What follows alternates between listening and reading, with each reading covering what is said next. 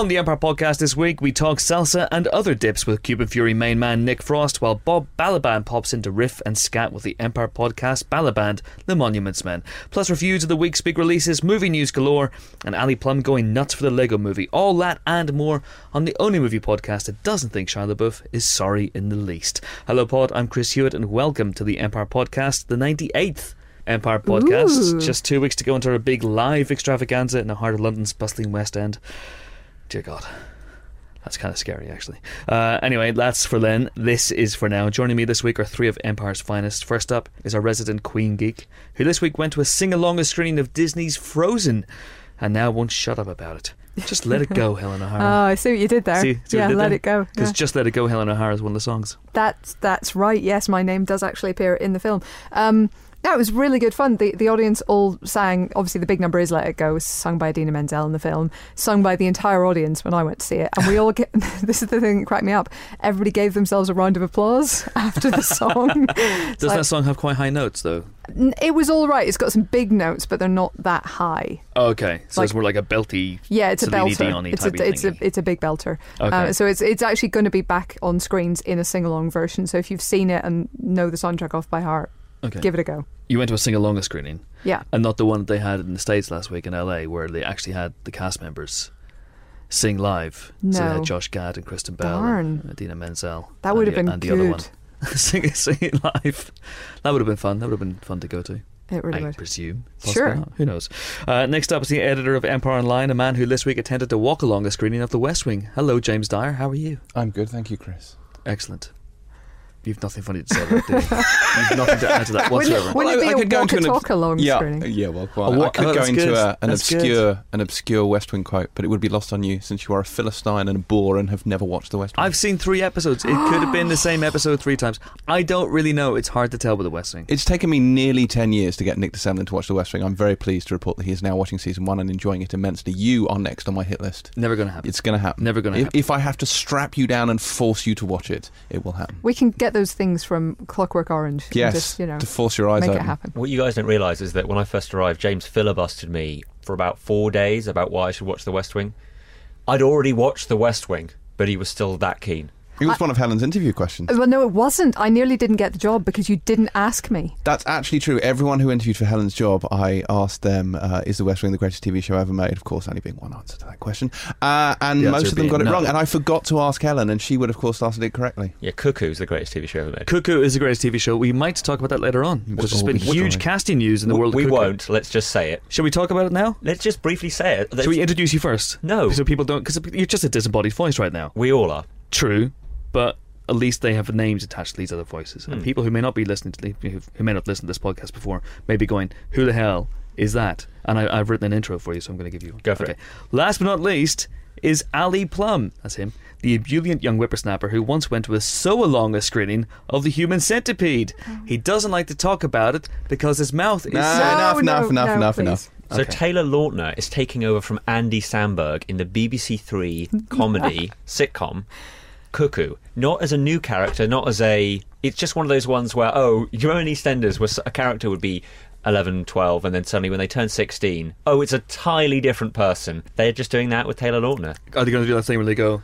The character of Cuckoo will not be played by Taylor Lautner in the in the first five minutes. That would be amazing. I would love them to do so. There's got to be a bit where Greg Davies goes, "You look different. There's something about you that's different," and then they just move on and, and go on with it. It, I, I just, I don't, I don't, I don't understand. I don't understand either because, and I don't want to disparage Taylor Lautner, but Andy Samberg has a lot of talent, and Taylor Lautner was Lots Has of a lot of abs. He seems like a very nice man.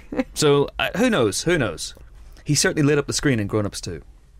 Have any of you been watching Brooklyn Nine Nine or? I the have. early- It's quite funny. I like it. Yeah, c- O- Andre Braugher and Terry Crews are very funny in it. vastly overshadow Andy Samberg. I'm sorry. Oh, massively. Yeah. That's okay. But didn't he win a Golden Emmy or something? he won. He was nominated. Did he win? He won something. Yeah, He he, was won, He won something. Yeah, Yeah, which yeah, which was. I mean, don't get me wrong, he's fine in it. To me, I, I like it. It just feels like it's almost trying to be a sort of cop like Scrubs and not quite getting there. I think Know it, I, mean? think it's still finding its feet, but I think there's a lot of really good material in it.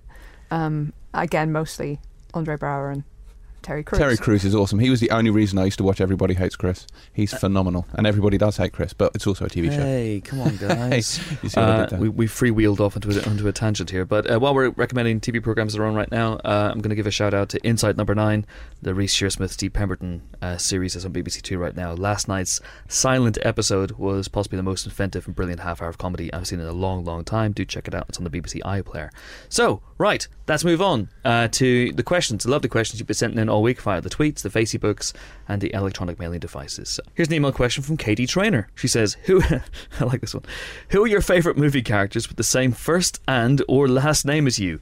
I'm yet to find any really good ones with my name, so if you can suggest any, I'll immediately rush out and rent the film." so, okay, so we need to we need to find uh, really good movie characters called Katie. Okay, Uh-huh. first of all, but also uh, let's talk about the first one. Ali, any favorite movie characters who have who are either called Ali or Plumb? Well, my first name's actually Alistair, and I remember the first Alistair I ever saw on screen was in As Time Goes By, and he's a you know, the TV show, and he's an absolute schmuck, so I was pissed off about that. And Plumb has always been Professor Plum's, or variations upon that gag from Cluedo when they appear in like sitcoms or whatever. So really, there are no Plums. There's never been Avenge Me, Plumb. Uh, and yet Mario is a plumber. Again, again, not a film. No, no. Well, it is a film technically. You tried. There was a but- film. no, but- There no, was a first film. video game adaptation. He's a he's, he's a Mario Mario is his full name Mario Mario and his uh, his his his friend brother Mm-hmm. is Luigi Mario. Mm-hmm. Annoyingly, friend. Is there an implication there? Well, I think I'm fairly sure they're related. Wario, on the other hand, is a whole other thing. I reckon uh, some revisionist uh, critical theory would, you know, take a good long while to reappraise, uh, you know, the Super Mario Brothers and realise that it is essentially a A civil partnership. yeah. Okay. And I think it's very sweet.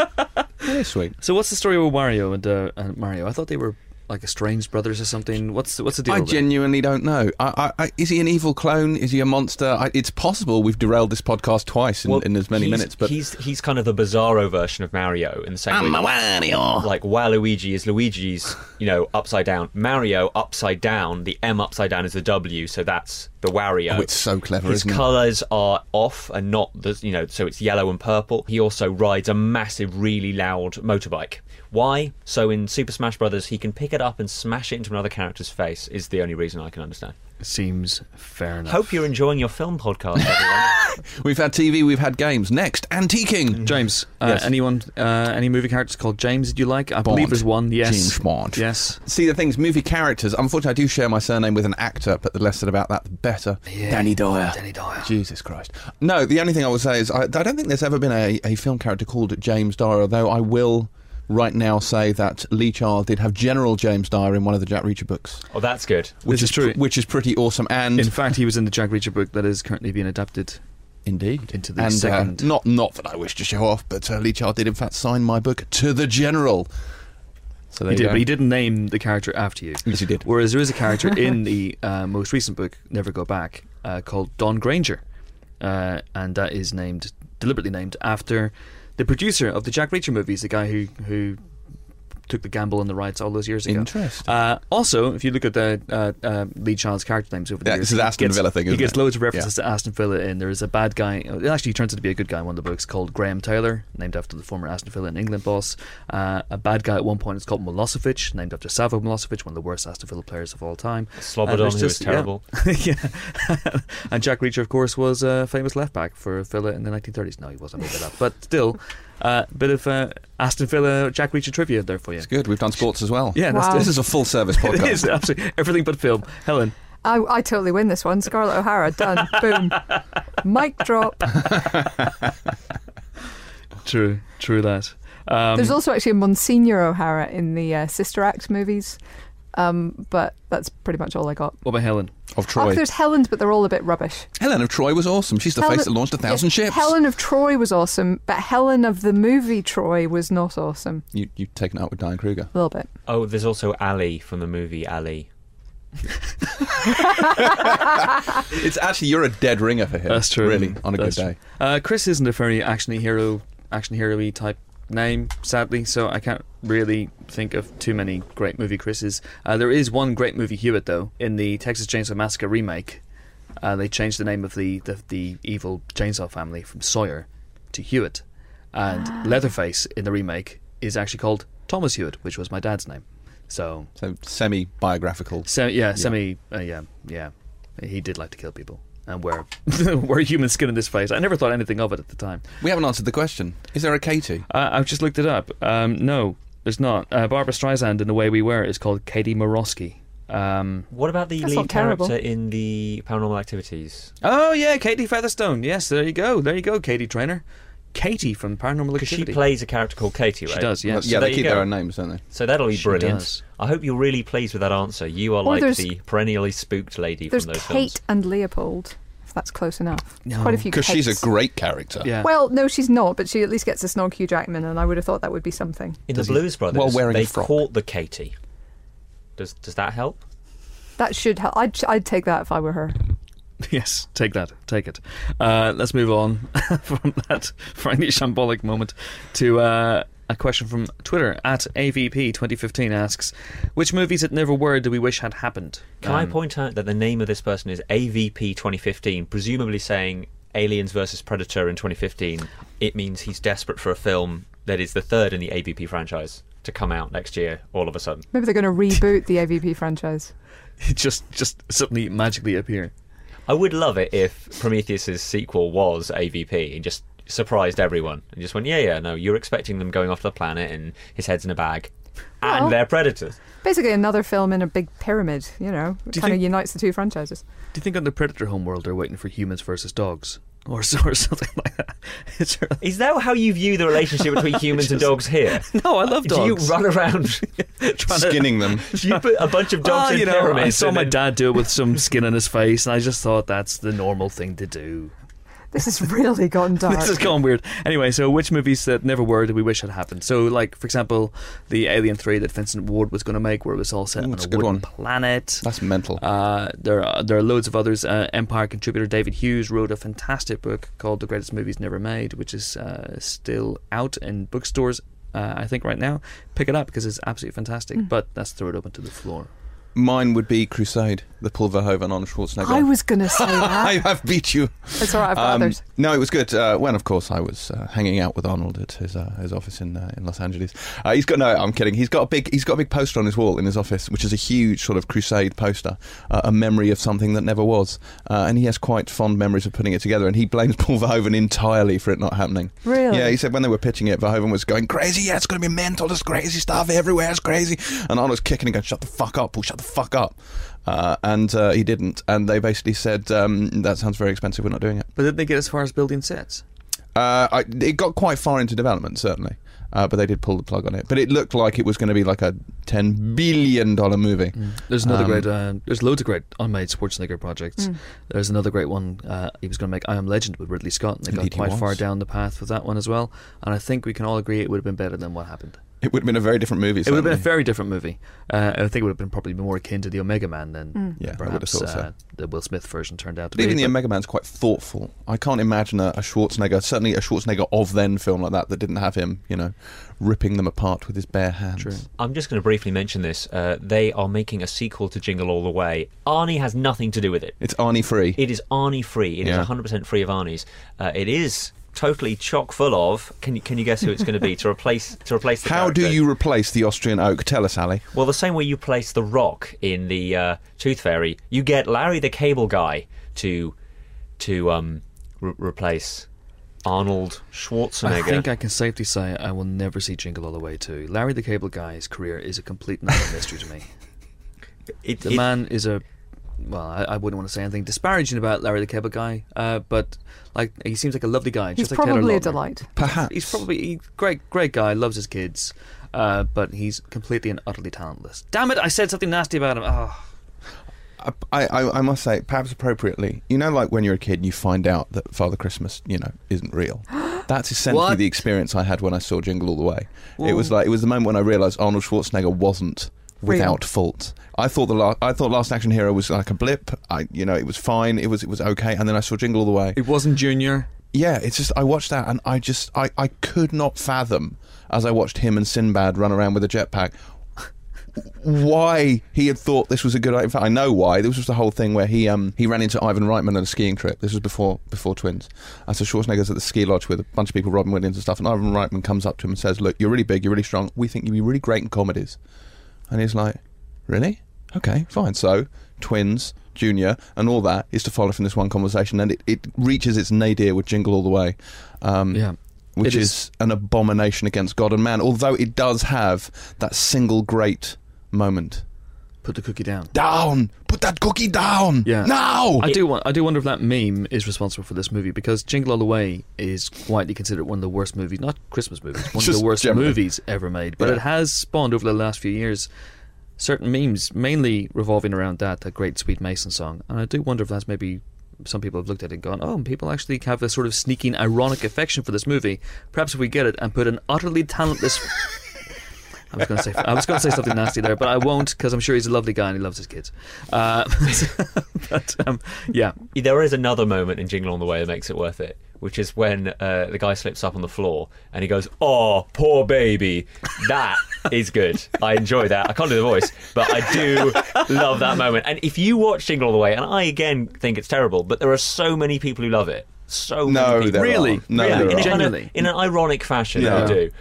That poor baby moment is a, is a huge cinema lifter. It's hard to love. It's really hard to love. Even when he goes turbo time and does a little dance in the in the Turbo Man. Oh God, um, I died inside a lot when I saw that film. Going back to the question, I'd like to mention Kaleidoscope, which was a movie that Hitchcock was going to make. But, and I'll just leave you to find out for yourself. It is so twisted and weird. It's uh, essentially about a bodybuilder who goes on a rampage. But you should check it out because it's one of those movies that I would have still loved to have seen. It was in that period after Psycho did really, really well, and then the next films weren't quite as. As, as popular as he would have liked them to be, and he was looking for that next big thing that would shock everyone, and this definitely would have shocked people. Uh, you know, least of all the producers going, "You know, no, thank you." I think Kubrick's Napoleon is something that Damn it! Are you reading off my list? I'm not because your, your page is upside down. What, what's on your list? What's what's the Actually, it was, of it was I, I don't need the only It was ones literally I've just written Kubrick's down. Napoleon. It was Kubrick's Napoleon, but also the Coens to the White Sea. the one Oh, they were going to make with Brad Pitt, the virtually Absolutely. silent movie. That would have been incredible. It surprised me actually after the success of the artist that no one took a punt onto the White Sea. yeah.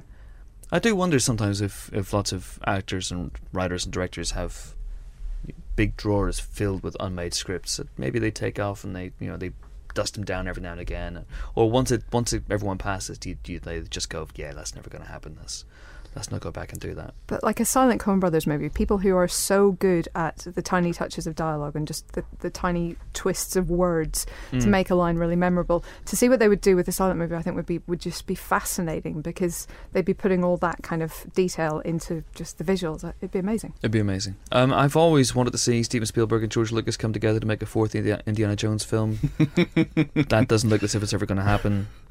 There was talk at one point about something with a fridge, but I don't know if that ever happened. If you look at the box set of all four, What? I at the, don't to- know. at the top of each DVD there is, you know, the picture of Indy, right?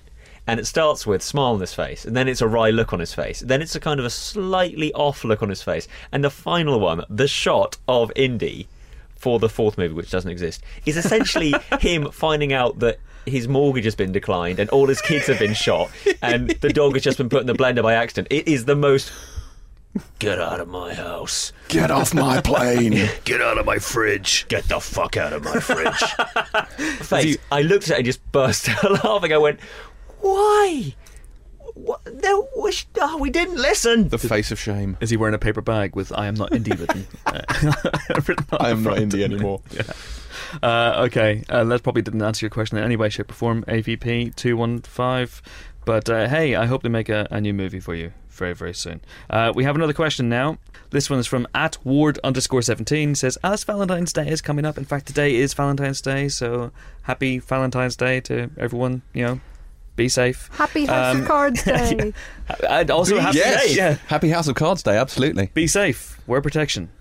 Don't have unsafe sex.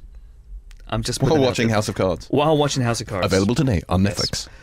gives live streaming a whole new name. Um, what's God, it's going to be so hard for me to not to delete that. don't delete Leave it in. Move Don't on. delete it. At Ward seventeen asks, "What's your favorite romantic movie song?" See how I built up to it with the romance. Amazing. Um, Okay. What's your favorite romantic movie song? And he says it's "How Can I Live" uh, from Con Air. Oh, it's genius, that isn't it? That's Is pretty that, the good. name, is that the actual right name of the song? How can I live? How, how do I live? I think. Yeah. How do I get through one night without you? Wow, It's it's good. amazing. Yeah, it's good. Yeah, LeAnn Rimes. It's like having her here. Oh, she she didn't sing it in the film. What? Yep, she just sang the single. Come on now. I believe uh, in the film it was Faith Hill. Holy, Yeah. you've blown my mind wide open. Holy rusted metal Batman. yeah, precisely. uh, James, you're a romantic sort. I would have to say Kyle's mum's a bitch from the movie South Park. that, that, that, that really touches me. There, there's a part of me, the sort of boy from the 80s who wants to say Berlin from Top Gun, but I'm not going to say that. Um, honestly, honestly romantic, I'd probably say um, Moulin Rouge, actually. The, the you know, the, the medley, the Yeah. sort of romantic medley. I think that's really, really nice. And obviously the, the cover of, of your song is really good as well. Um, yeah, that would be my choice, I think. What's that song from uh, Once?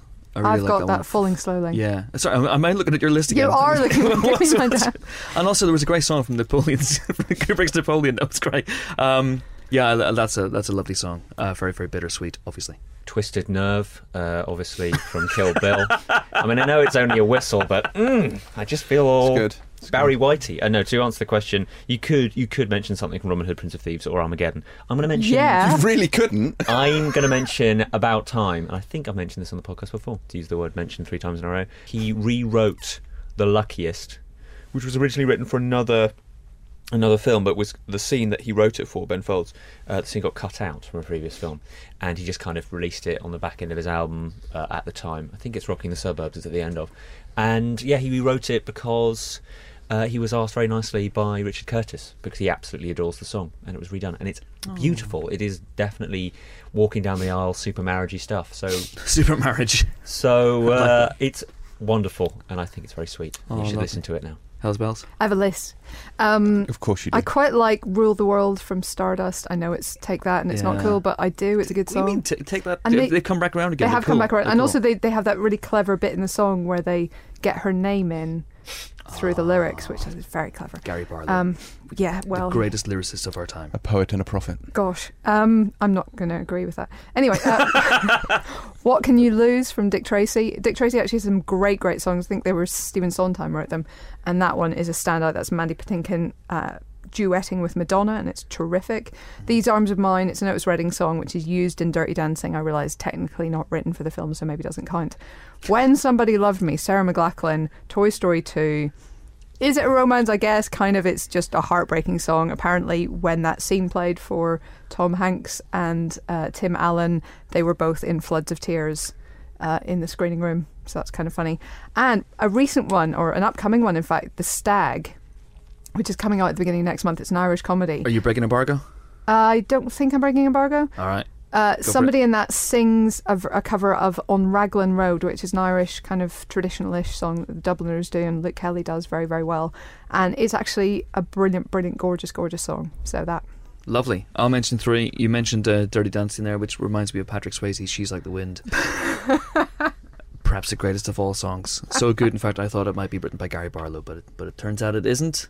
Uh, the Swizzle really on top form with that one. Uh, I love Bruce Springsteen's Secret Garden from Jerry Maguire. Oh, that's a good one. Uh, Rolling Stone recently did a 100 Greatest Springsteen Songs uh, feature, which was phenomenal. Uh, and it wasn't on there. really? Didn't make the 100. And I was incensed. that is harsh. incensed, but uh, nevertheless, it is a fantastic song and a great moment from Jerry Maguire. And I'm going to throw um, this is a bit of a throwback. This one, this is from I believe the Jolson story, but there's a song called the uh, the anniversary song. Um, Jolson story is one of my mum's favorite songs, and I watched it loads with her growing up, and it stuck in my head. It's a song sung uh, by Al Jolson in the movie uh, to his parents as they dance um, uh, underneath the stars, and it's quite a lovely, lovely moment. I just remember watching it with my mum and my dad with his face draped in someone else's skin, and I just thought that was such a beautiful romantic song. It has always you could just make it out over with the sound of the revving chainsaw. I could just about and the screaming. Just the way you look, do you know? Ah, bless them. I've bless their got I've got another one off the back of what um, Helen just said. Uh, I recently been doing a feature on uh, dance party endings at the end of movies, and one of them I included was Toy Story three, where you see Buzz and Jesse uh, dancing to the Gypsy King's Spanish version of "You Got a Friend Yes. in Me." Hay un amigo en mí. And that is a beautiful song. I think it's so. I think it's just infinitely sweeter on an infinitely sweet song to begin with. En español. Uh, yeah, and you see, you know, Hispanic buzz, get his um, hip swing on. So yeah, I would include that.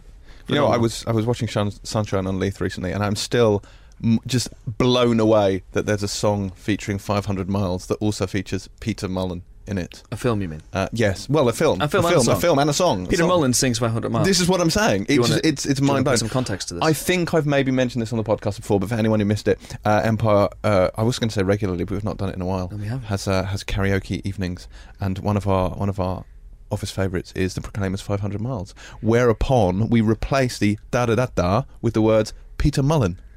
Scans perfectly. Yeah, don't know and we've been doing this for about what eight years or something. Something like that. Yeah. Every karaoke session, Peter Mullan.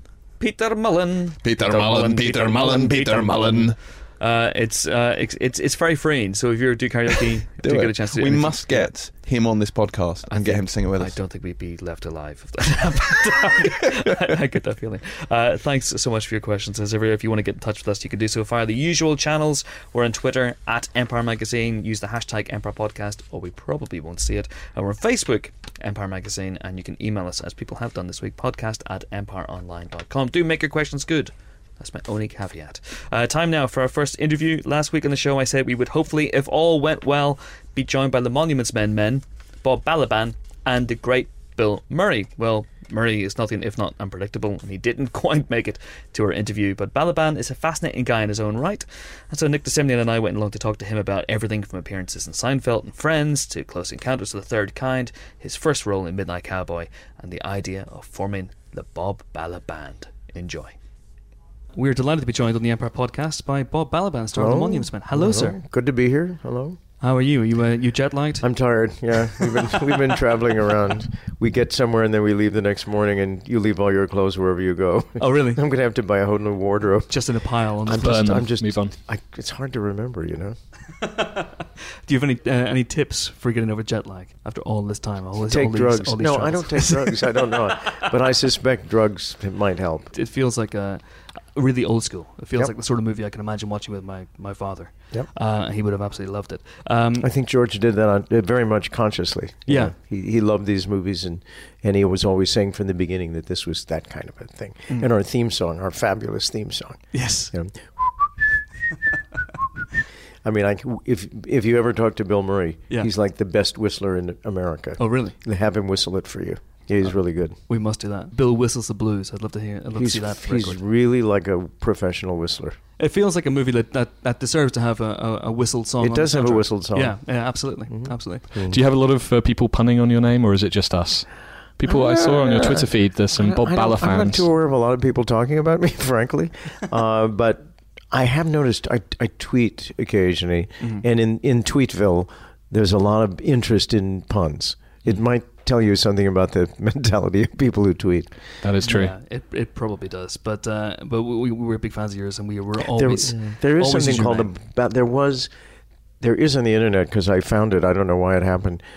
It's something called a balabonanza. Have you ever heard of that? A Bala Bonanza. It's a fake- That sounds great. It's a it's a virtual it's a virtual congregation of my fans in 1996. This is not true. Had a convention, and there's a website that sells items from the convention. It's got a mug with my face on it. It's got T-shirts with my, you know, with me on it and stuff. Wow. And uh, I think it's got pencils. I'm not sure. I want this stuff. You can. I you want can a get Bob it. Bala Bonanza pencil. Bonanza, yeah. Definitely. I tweeted uh, about uh, I was inspi- trying to inspire you to, to form the Bob Bala Band um, last month, and you mentioned that your cousin uh, Red. My cousin was had in a a band. wonderful uh, band, actually, Balaban and the Cats. It was called that because there was a lovely chain of theaters in Chicago that my family started literally around the turn of the last century when they went into the Nickelodeon business and then converted into the movie business. And it was called Balaban and Katz because one of my relatives was Balaban and the other one was Katz, and they formed this thing together. So Red's band is called Balaban and the C A T S instead of K A T Z. Are you musical at all, apart from the whistling, which we just heard I am kind of musical. Uh, I play nothing. Uh, I took piano lessons, but as you know, that doesn't, doesn't mean you can play the piano. but I sing. I'm, I w- was in a musical actually at one point. Uh, my first job was in a musical. I was Linus in You're a Good Man, Charlie Brown in the Charlie Brown musical when I was in college, actually. That's a good So I'm kind of saying It was fine. It was Yeah. fun. I, you know, it was the beginning of me playing people that seemed as, as though they were very intellectually superior, which I'm unfortunately not. But but I wear glasses and have a high forehead, or now have, have a total forehead. I'm just a forehead. So um, this is just this is just a quick offer. I'm just throwing this out there. If if I were to bring a, a guitar, play rhythm guitar, Yeah. Nick here could play the drums. Mhm. If we I could formed- hum. You can hum. If Bill could whistle. If we formed a Mhm. Bob Bala band, would you be a part of that? Would you like Sure. to? Yeah, absolutely. Sure. Can we get some actual cats involved? Let's, let's make it happen. Uh, No. it's, it's interesting though, uh, going back to the Monuments Men. There's a there's a there's a feeling that most people in this movie come from George Clooney's traveling rep. He's worked Mhm. with John Goodman before, Matt Mhm. Damon. I believe he's worked with on a number of occasions. Yes, and he's friends Uh, with Bill, but I don't think yeah. Bill had worked with him before. They were in the Fantastic Mr. Fox together, but whether Well, they they actually were worked together, yes, I don't, did, I'm, not, yeah. I'm not quite sure. But, Yeah. but yourself, at what, at what point did you become part of the Clooney inner I? I know George from going to parties. this is really bad. Um, I met him, I think, at a Golden Globe Award once. I maybe met him at the Academy Awards. I was only nominated one time for something, and I probably met him then because you go to a lot of things. And I didn't. I always looked forward to finding him at these things because he was always one of the more fun people to talk to. He was friendly and smart and outgoing, and it was always nice to talk to him. And in fact, I am in this movie because I went to a party, literally. Um, Um, he came up to you with a script, or Yes, my, my Peggy Siegel, my friend, gives these amazing parties, Uh-huh. and there was an Argo party for the opening night of, Par- of Argo in New York, and I happened to see Grant Heslov, who I kind of know because my three cousins went to school with him, so I kind of know them. And I saw George, and I waved and said hello, hello, and then the next morning I got a phone call. Um, would you like to be in the Monuments Men? It's like, I guess I went to the right party. You know, I've been going to parties for a long time, and nobody ever called the day after the party and said, "You did so well at the party that we've now hired you for this thing." I had this image in my head that uh, George had recruited you for the movie, as he does in the movie. So that one day you were just sitting at home and you turned around and suddenly George Clooney was behind you. Actually, it's very similar, only it was a phone call. How about Bill Murray? Because you're in two movies with Bill Murray that I've seen in the last couple of weeks. There's Grand Budapest Hotel. You both well, have I'm only very, in that for a millisecond. very brief or so Uh, but it was fun. And we were in Moonrise Kingdom together, Mm. although as the narrator, I wasn't allowed to be with the other people too much, although my narrator did appear once in the movie. Was So. So how did that? You met him on Moonrise Kingdom, or did you know each other? I kind that? of vaguely, you know, people in New York who are around, we kind of vaguely knew each other, but I didn't know him terribly well at all.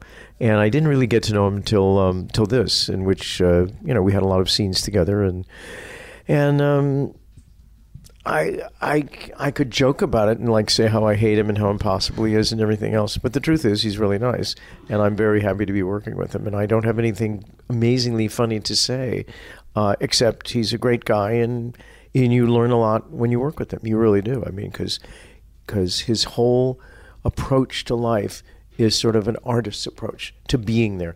Georgia O'Keeffe, the artist, I happened to do a project about her at one point, and she at one point said to her to her students, "Everything in your life is art. Don't think it isn't. So make your life into an art piece. When you go home, she used to arrange her shoes like it was art. I happened to work in one of her. We shot a little piece of this thing in her house in uh, in Santa Fe in uh, in New Mexico, Ghost Ranch, and they left her kitchen exactly as it had been, and in her in her little pantry with the food was. It was an art project, the most beautiful arrangement of everything. He said, and she said, "You kind of have to do that." And Bill does that, only he doesn't. He's not a painter. Instead, he does it with his with his with his self. His self himself is an art project, and it's it's. I could never do that. I mean, I, I don't have the discipline. I'm just not. I couldn't do that, and it's. I so admire it, and it's really. It for me, it's tremendously entertaining to be around. In what way is he a very freewheeling spirit? Is it, is it that sort of? There's nothing he doesn't. Yeah. He doesn't half experience things. He exper- from the minute he gets up till the minute. I mean, I don't know the minute, but he is always on a path to understand, to communicate, uh, to be in touch. Um, you know, I'm that way about three seconds a day. I'm I, I'm sorry to say, but you know, and he's that way all the time. It's really inspiring. It's a fascinating relationship between the, the two of you in the movie, where essentially you, well, you I don't, guess want, to, don't not- want to kill him, but there's uh, there's I guess there's a friction of some kind. I Yeah. guess, Yeah. but I mean that's in the script. But all, but we actually were becoming, you know, hanging around a fair amount of the time, and, and it was fun, and we had a good time. Your first film role, I believe, was in Midnight Cowboy. Yes, is I that went right? down on Jon Voight, but not really. That's an am- that's an amazing debut, even without I that. guess that- it is. I guess it was. I, it it so didn't occur to me. Somebody the other day said, "Weren't you afraid? Like it was such a daring thing?" I said, "No, I I, I didn't really know it was daring. I don't know why. I said it's like a play. You people I was had done theater. It's like you just do what the part is." I didn't think it would ever occur to anybody that this was real life or anything. And in fact, when I auditioned for it, we improvised for John Schlesinger. Uh, the- you know, the scene where the Midnight Cowboy tries to take my watch after after our as as payment because I have no money to pay him for the service that he rendered or whatever you would call that. And I thought it was a television show. I mean, I came, my, somebody said to me, "Well, what did you?" I, I said, "I don't know. It might be some kind of TV movie or something." it's like like they would ever have that on a television movie in 1975 or three or oh no, 1968. Actually, it was a yeah. long time ago. Did you know what the movie was about the- as an entirety, or was it just your scene that you No, saw? when I auditioned, I did not. I just, uh, but it's basically all the vignettes in the movie are basically the same thing. I mean, he has a wonderful, interesting relationship with Ratso Rizzo, the Dustin Hoffman character, and then the rest of this thing, because it's based on a book, are he's this stud hustler who comes from Texas, like to take New York by storm, and the same thing keeps happening to him. Is he's sort of good-hearted, and all his all the people, all his Johns, take advantage of him. Mm. I mean, even I, the innocent little student, eventually, I he wouldn't even. I didn't have money, and he and I was too pathetic. So when he took my watch, I like fall apart, and then he gives my watch back. So um, what was the question? I don't know, but you answered it. Thank you. But when you're in a role like that, when a movie like that, uh, which at the time had a certain notoriety, and Mm-hmm. Well, yeah. I was the X rating yeah. in the movie, and then the movie won Best Picture, and then suddenly we didn't have the X rating anymore. Did you start to get recognised after that for that role? I don't think I Probably for the best. I don't. I doubt it. I don't think they probably just thought I was some you know, like schlepper on the street, which I was in a way. I think the movie most people would have uh, would associate you with is Close Encounters of the Third Kind. I don't know, but it was a Um, very successful movie. Uh, yeah, absolutely. I mean, you know, you know, for example, we were just chatting about you in the office, and uh, Oh, okay. one of our editors says that you are one of the reasons he got into the film journalism business in the first place because of your diary. oh, it inspired that's to- very nice. Indeed, um, we, Yes. we tried to drag, drag him down here, but he was uh, he, he was too Well, that wasn't. Th- this was not really a diary. I Yeah. don't don't. I don't want to burst anybody's bubble or anything, but I had written a paper for school. Yeah. I had gone. I was thirty. I had gone back to school because I was having a child, and I thought I should graduate, which I hadn't done before. Mm-hmm. So I went back to NYU and I said, "What do I need to do to graduate?" Well, you have to take this sociology course. I said, "Oh, okay. Do I have to go to class?" And they said, "No, you can just write this long, incredibly difficult paper." So I worked with my advisor on the paper, and I decided I would write about social stratification on a film set. So, and I call I was very dignified on film A. You know, these these these are you know, and then the, and then I I really did go through the whole thing uh, according to like what order do people have lunch and who has to be on the set early and who doesn't, and I never identified anything. And I was talking about it at a party, and somebody put in a, in the newspaper the next day that Bob Balaban had the behind the scenes tell all diary of one of the greatest movies ever made that's about to come out, and I got all these offers for my diary, and I sold it, and then I had to go write a diary because I didn't have one, and I had to do it in a week. But it was fun because I, I so enjoyed everything about the movie. I mean, it was insanely boring because all we did was special effects movies for eight months. You stand in front of a you know green screen or a purple screen or whatever screen you're standing in front of, and you just do everything a hundred times. But because I was glued to Francois Truffaut for the whole time, and I was the, ended up being the only person who spoke French around him. We had a wonderful time, and I really actually had stories to tell. Usually, you know what it's like. Oh, tell your funny story from Monuments Men. Well, once we ate too much, you know, and like it's there's nothing. I wanna ever hear more. You know, Indi- I want to hear more about that. Yeah. Indigestion. Yeah. Um, no, I won't. I can't. I can't reveal any more than that. You haven't uh, published a book about any other film that you've been I involved just, in. I, I, first of all, I mean, nobody asked me, but uh, I hadn't intended to. This was all a mistake, and I was fairly aware that you can't go around writing about your work all the time, or twice even, because then you're the person that they can't invite, or you know, we better not talk. Bob's here; it could end up in something. Sure. And I was very careful when I wrote the book originally, um, when it was finished, uh, or actually when I was about to sell it. Uh, I went back to Steven Spielberg and I said, "Well, I've written these couple of chapters just to show you, and if you don't like it, I'll forget about it right away." And not only did he like it, he said, "May I write the introduction for it?" And then he thought it was really funny and interesting, and you know that meant a lot to me. And uh, and I sent it to Truffaut as well.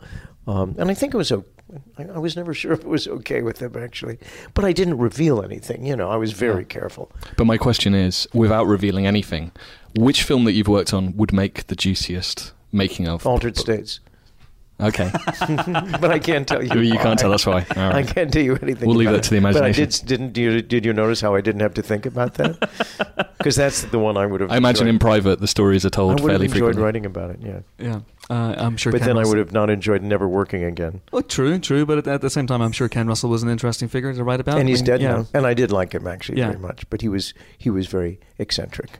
Yeah, I, I, I can imagine I've heard some tales. I'm sure you can tell a few more uh, when we're off the air as well. Um, but I, I think another thing as well, apart from Close Encounters, I mean, w- for you, what do people most recognize you for? Because I'm really not aware of being recognized particularly, so I have no idea. But Okay, I was say- on Seinfeld. That's really famous. Usually, I'm imagining if somebody thinks I'm familiar, it's probably from that because it it was at the time it was enormously successful. I was in whatever season I was on first.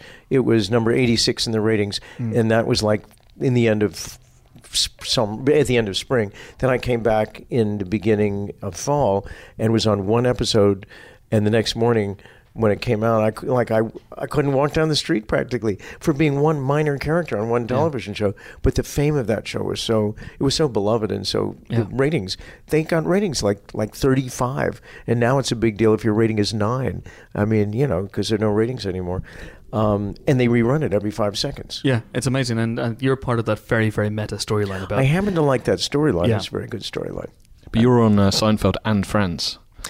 I was yeah i guess not that many people were on both of them i No. don't know am i the No. only one no i'm sure I'm not sure. I'm not sure. We'll go back and get our Friends very researchers on that one. yeah. But what was that? That's ex- not my hair. I, my, I did not. that, that wasn't my shoulder length, insane Muppet hairdo. Indeed, uh, on Seinfeld, though, you played an NBC executive. Executive. I played him before. base The, I also Yeah. played him again on, but this was his name is Warren Littlefield, and he's an interesting guy, and he was a friend of mine, and he was the head of NBC.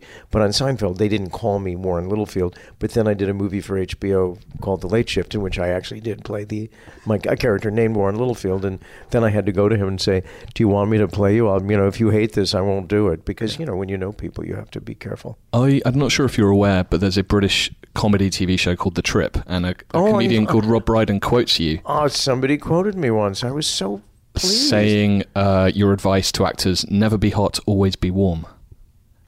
Is that is that I the said it. official bit of advice? I don't. Could I really give somebody advice? You know, I'm sure I said it, and I I don't even really know what it means exactly. I was, tr- you know what? I was trying to make it be okay that I was never hot. you know?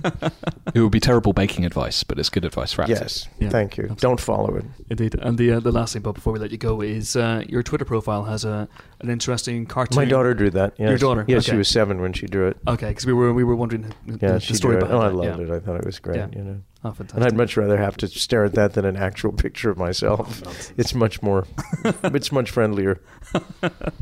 Bob Balaban, it's been a pleasure. Thank you so Thank much. you. Good to see you. Thank Uh, you. Form a band. Let's Thanks. do it right now. Yes. Thank you. Thank you. All right, movie news time. What's in the box? I was lucky enough to go on set of Utopia, which was the Channel 4 drama, thriller, espionage, but not really conspiracy theory uh, TV show. And I remember telling you about my writing gymnastics that I had to perform because I was on set for the last penultimate day of shooting, the last penultimate day, and uh, it just revealed everything about a TV show about conspiracies. The, these group of people read a, a only published like once graphic novel which reveals or seems to indicate Nostradamus like so many different things that are about to happen, conspiracies upon conspiracies. A group of people disparate people who go to the blog, who read up about this graphic novel, find the sequel to this graphic novel, and essentially on the run as the big bads go after them. Right. So that's the UK version. It was very good. It's very dark. It's very brutal. Interesting project that you know not enough British TV shows can can do. So David Fincher and the Gone Girl writer Gillian Flynn are taking that UK six run TV show, six episode TV show, and taking it to HBO, which for me is very exciting on a number of levels. I said that the Channel 4 version was quite brutal. Can you imagine it in HBO's hands where they can really, they've got the money, they've got the ability to just swear and explode heads and all that kind of stuff as, as, as much as they would like? That's of the Channel 4, to be fair. They did pretty good. I, I'm not saying it's bad in that, I'm just saying where can they take it with HBO? And yeah, so David Fincher is, is in charge of this project, and I'm very excited about it. Yeah, I'm happier that uh, something like this is at HBO than say AMC. AMC obviously do great, great shows, but Preacher has rocked up at AMC, and I'm I'm really worried about that. Preacher's a great Garth Ennis, Steve Dillon comic book. It's my favorite comic book of all time. Um, having said that, you know, I still haven't caught up with the Sandman completely. So, Thank you. but uh, it is it is absolutely phenomenal, and I just worry by going to AMC, a you know, a network that is dark and gritty, but doesn't allow the apocalyptic levels of swearing that are in and that's in even one issue of Preacher. Not that it's integral to the story, but it's integral to the characters of this show. And the, the pitch Uh, was won by Seth. Rogen and uh, he's Evan Goldberg, yeah. yeah, Evan Goldberg, Yeah. and everyone's going, "Well, Preacher's going to be James Franco, won't he?" I mean, matter of course. I'm not sure whether that's going to be the case, but it's interesting that they won the pitch. Is it going to be more comedic in comedic in tone? Well, it's very comedic as it is. I no, mean, what I'm saying you know, is it is it going to be their style of comedy rather than Preacher's style of comedy? I don't think they're necessarily the same thing. possibly. I I don't know. We will find out. They're not they're not running the show. They're executive producing it. Uh, but uh, I do worry. I do worry that, that AMC doesn't quite have the edge that, say, for example, uh, HBO would have with Utopia. Utopia is about to go to a second season, isn't it? Or a second Yeah. series rather on Channel Four. So um, it's it's still ongoing. Really good cast: Neil Maskell and Stephen Rea, people like that. So It could have ended up on Starz, and then it would have just been wall to wall boobs and blood. So. nothing wrong with that, James. Yeah, That's true. Bootopia. Happy Valentine's Day, everyone. Uh, be safe. James, what you got? Escape from New York. Uh, I'd hoped, prayed, longed that the uh, Escape from New York reboot had kind of fallen by the wayside, but apparently it has not. Joel Silver recently been talking uh, to various people about this. Uh, it turns out that it's going to be a trilogy, and it is going to be about the birth of the walled city that is New York.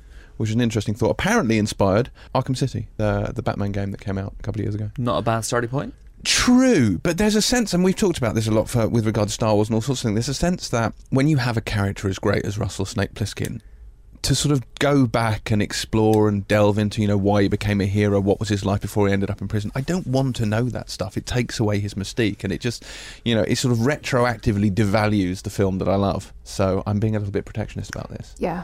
Uh, it, uh, uh, origin stories generally are kind of getting a bit. bleh.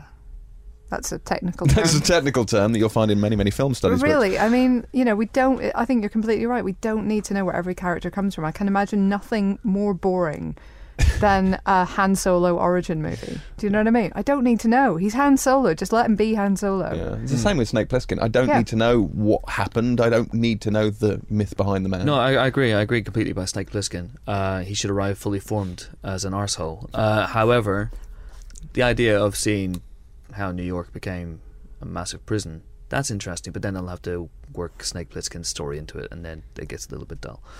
Uh, I just don't think they should do this at all. No. And if they should do, if they are going to do this at all, Kurt Russell may be in his sixties now, but you know the guy still he still has it. Apart from the grey hair, he doesn't look like he's aged much. He could still be Snake Plissken in a third movie, and I would very, very much like to see that. But uh, you know, hey ho, younger is better, so Hollywood tells Now, us. you am I right in saying you quite like Escape from LA, don't you? No, You don't. Okay, fine, good. Just checking. And that was the end of that conversation. Speaking of younger versions of, you know, when they're trying to do a reboot with the prequel angle, very briefly, I want to mention that Ed Skrein, uh, who you may know from Game of Thrones. He was uh, a character called Daario Naharis. Sorry for getting that entirely wrong pronunciation wise. He is now going to play the younger version of Frank Martin in a planned Transporter prequel slash reboot, which is making me very angry.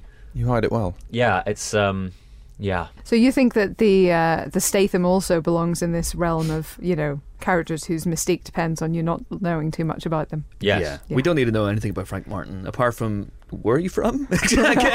Sorry, what? You're, Are you English? He's travelled a lot. He's travelled. British? You're, you're British now, are you? Cosmopolitan. And we we know that he's definitively not the gay. Um, perhaps in this movie we can explore why he's not the gay. How he Uh, found out he yes, wasn't the gay. Did, absolutely. Did he, did he sample the gay and then go, that's not for me? It's not for me. I'd rather not be the gay. Thanks very much. I really, really Thank like the for Transporter movies, fully aware that the third one is, as Jason Statham has said, was populated by and It's directed by. it is not the good by hairdressers, uh, was the way he described it.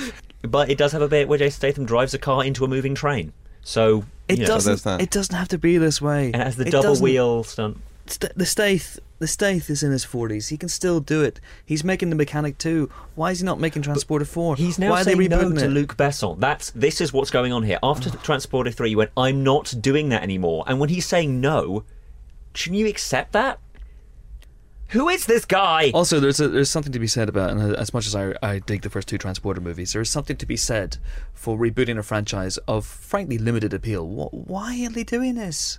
He's bald and hits people with his fists. They're cheap to make and they make a lot of money. Shut I up, guess. Helen, with your logic. There's a bit where he deflects a rocket with a tea tray. Oh no, isn't that was that actually no, in the that film? wasn't in the film. No, it's only in the That's trailer. trailer. Mm.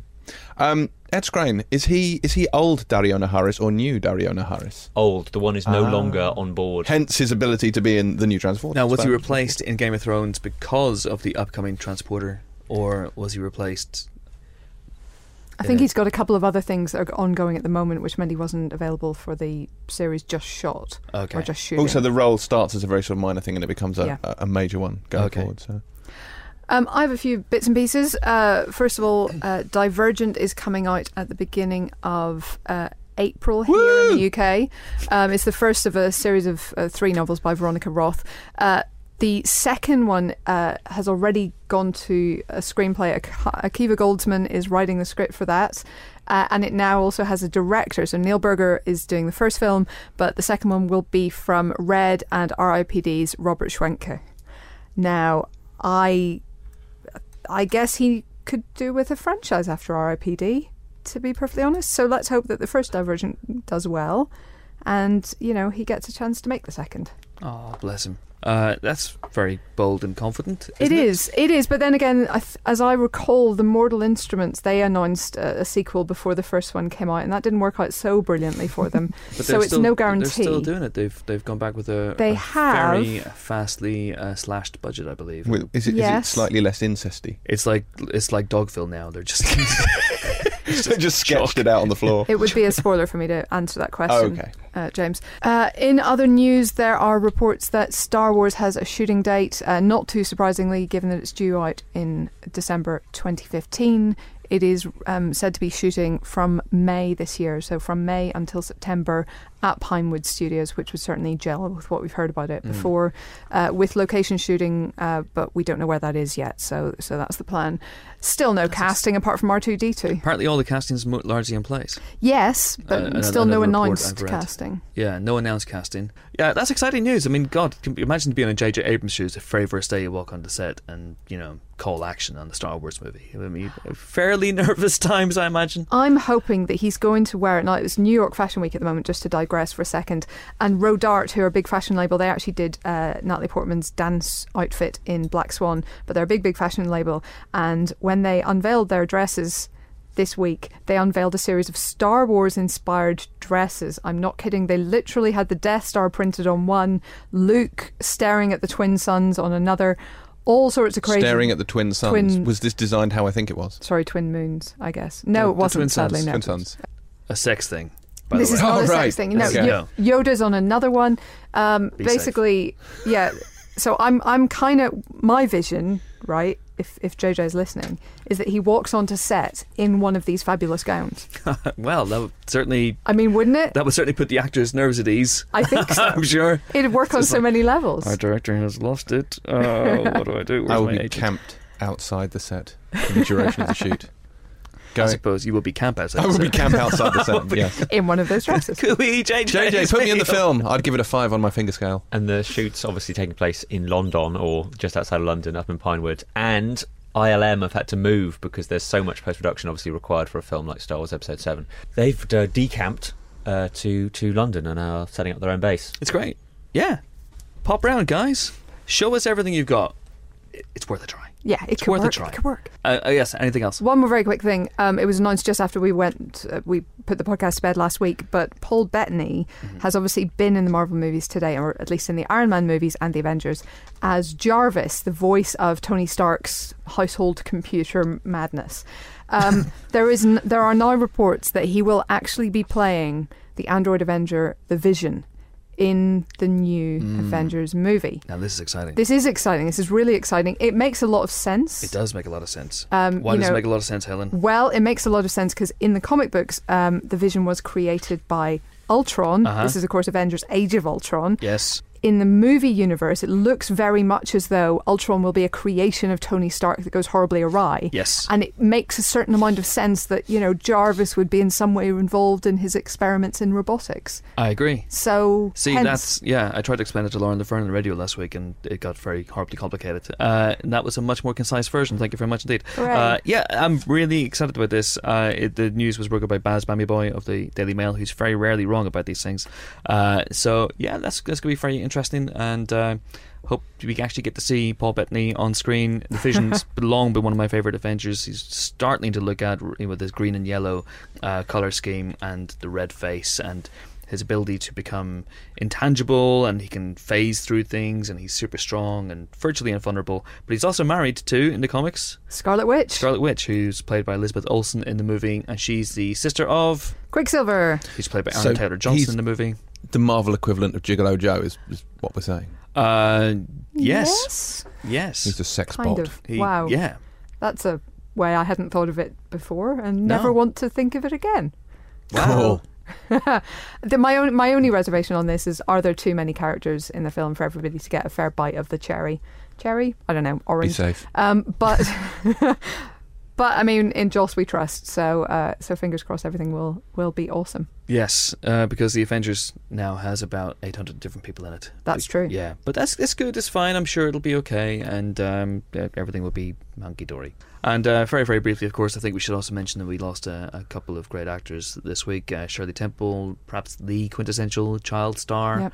uh, passed away this week from natural causes. And then uh, last night, just as we we're recording this, we recording the Thursdays, obviously, uh, Sid Caesar. Um, who I don't think many people in the UK really knew or revered. I mean, certainly I saw Danny Baker on Twitter last night hailing him as one of the greatest comedians of all time. I don't think we really got to see that. Certainly, he's someone who wasn't on my Yeah. radar that much growing up, but he was in It's a Mad, Mad, Mad, Mad World, Grease.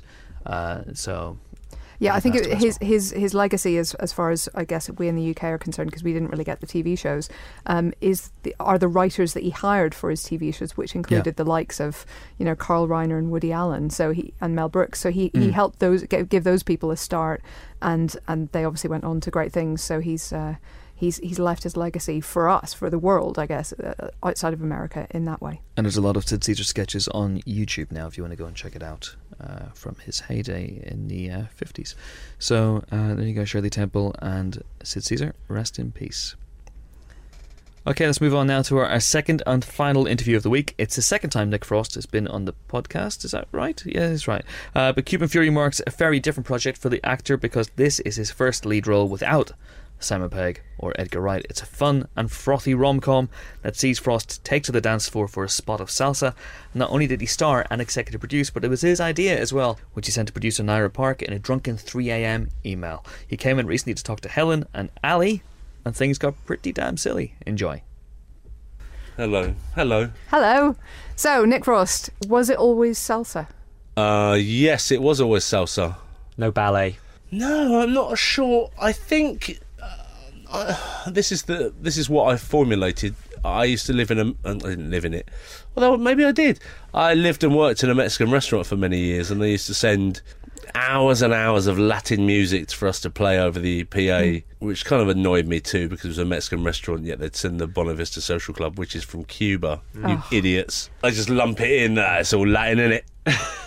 No, it isn't all Latin. So I think that there was that thing on, on, on Monday afternoons when the, the rush had died down at two o'clock, and I knew that it was just me here for the next three hours until I was relieved by other waiters. Uh, just listening to that, just spinning a tray and polishing a glass, listening to that music. And after five years of that, I think it bored into my mind that it was going to be it was going to be salsa. See, I worked in a shoe shop once, and they used to play ABBA Gold on a loop. What's Abbey Gold? ABBA, sorry, ABBA Oh, Gold. sorry. Yeah, Abbey, um, I thought. What? Abbey, yeah. Uh, I- isn't that a have I butter? missed something? I think that's a butter. Yeah. Why not? Let's make it one. But yeah, so uh, frankly, I would have taken some salsa. Here's would have Abbey been- Gold. Coming up shortly, a little bit of Abigold. Muse and Abbey Gold. There is the, there are a series of great posters for this film. But you know the one I'm about to bring up, which is Flashdance. Oh yeah, it's great, right? when you're sitting in a office chair essentially leaning back on it as approximately three buckets of water are chucked at you was something pitched to you I mean, I think we always wanted that idea of having that as a poster. The conversations we have about posters and the marketing of these these films, it's really difficult because you know, as a someone who has created this, you struggle for it to be taken seriously. Mm-hmm. But there is a company wanting the posters to be as broad as possible to get as many people into the cinema. And that is something I completely understand, by the way. So it's a real fight for me to try and find a halfway house with something that I would be willing to retweet, for instance. Do you know what I mean? But yeah, this it was shot by a guy called Gavin Bond, who's a fashion photographer. He's an English guy who lives in New York and he's one of the best photographers in the world, and he's a good bloke. And they they built like a really big set for that thing, uh, and we shot it at Elstree. And it was one of those things that it took like half a day. Yeah. And they built like a giant tank that I sat in, and then there was a giant tank above me which showered down water just for that one image. And they'd warmed Studios. it as well, so the water was warm, Ah. which was pretty cool. That's that's next level stuff. That's very kind of luxurious, you know, Yeah. poster creation. Yeah. it? we need to create a seat shower i think that would be a nice Yeah. Or there, there is a what's that sit, sit down, but the bath night. I always fancy one of those, but you have to get in it and then fill it up. yeah Ah. and at what age is that acceptable i've Oh, often I don't wondered that. care. I, w- I often think I'd like a bath where it's vertical. A tiny swimming pool. Yeah, you just stand in it. And I it's- know what you're like the- it's like a plunge pool, and you just stand in it. it's the opposite of that No Surprises Radiohead music video where he just fills up with water. Oh, up to his yeah, yeah. Right, well, we'll paint It's shaped that like now. a pipe, like a meter and a half across, and you just get down into it and you just fill it up. I, I, I foresee some So imagine a difficulties getting bath. out. Yeah, I've Okay. got it. I've got it. On its end, Uh huh. Yeah. with it sealed up and the top cut off, and then you just stand in that. My worry is it needs a name. The bath tube. Bath tube. Bang. The up bath. Bang. Here's Abigold. So the the film itself, you came up with at 3 a.m. Is yeah. this Well, no, I mean, I'd had the idea for years, Okay. and it wasn't an idea then. It was, it was a secret. You know, it was a fear uh, because I like dancing, but I was always, I hate being looked at by. I don't like being looked at by, you know, if you dance and you're good at it as a big man, a lot of people tend to look at you and give you a really horrible, patronising look as if I've just overcome some kind of terrible illness. If I could put it into words, it would be this. Oh, Aw. it's that Oh, look. well done you. Oh, look at him. He's really, no matter what life throws at him, he's really going for it. And he can walk. Yeah, ex- yeah. And he seems to have a fairly attractive wife. Weird. I bet she has to wipe his arse. uh, she doesn't. I do it with a rag on a stick. But uh, you know, there's that, and I hated it, and I hate it, and I don't think it's right. So I had, I, I had a secret, and that secret was I wanted to be a dancer, and I wanted to to do a really beautiful dance film. You know, I'm, I'm a big fan of the film Strictly Ballroom, hmm. and I think we watched that a lot for this film. And in terms of the comedy is funny and the drama is dramatic and the dancing is amazing, and it and it had to be all those things, you know. And so I, one day at three a.m., I was kind of drunk enough, and I I thought. Yeah, you know, I'm gonna I'm gonna do it, and I sent this email off to Nira, which was the pitch for the film, more or less. You don't have to be aesthetically beautiful necessarily to be attractive. You know, if you're passionate about something, then it sometimes it's enough because the aesthetic beauty kind of fades as you get older, but passion doesn't. Here's Abbey Gold. Uh, Here's Passion by Abbey Gold. Yeah, And that that's what this the film was about. And and I kind of woke up the next day with a really dry mouth and checked my emails, and there was an email from Nira who, who I'd sent my letter to, and and it said, "This is great. Well, let's let's have a meeting." And that was it. And I knew then it was out of my hands. I, looking back, I was like a serial killer who wanted to get caught. you know, I wanted, I wanted it to be taken out of my hands. So I then knew that I would have to do it. Yeah. You know, mm. and I, I mean, I think for me personally, after doing the films that I've done, I wanted to really challenge myself, and I knew at that point then it, I, it would, it would have to be that. So are you a procrastinator? Like you need a deadline to, to do something? No, I'm pretty driven, Okay. but in terms of that, you know, I didn't want to do it. I didn't want to do a dance film, but I did. Yeah. but I didn't, you know, the thought of We shot that finale of the film in front of 500 of the countries, if not Europe and the world's best salsa dancers. So to have to stand on a stage for a week and and dance in front of these people, it was, I think it was the most expensive ever form of therapy. It was, yeah, it was seven figure therapy. So we can expect you out on the dance floor at the next Empire Awards. Uh, yeah, I would think so. I'm not really that bothered now, but then a, a lot of it is expectation Yeah. for me too. So if I'm expected to do something, I'm a very stubborn man, and I just won't immediately. I, I will immediately not do it.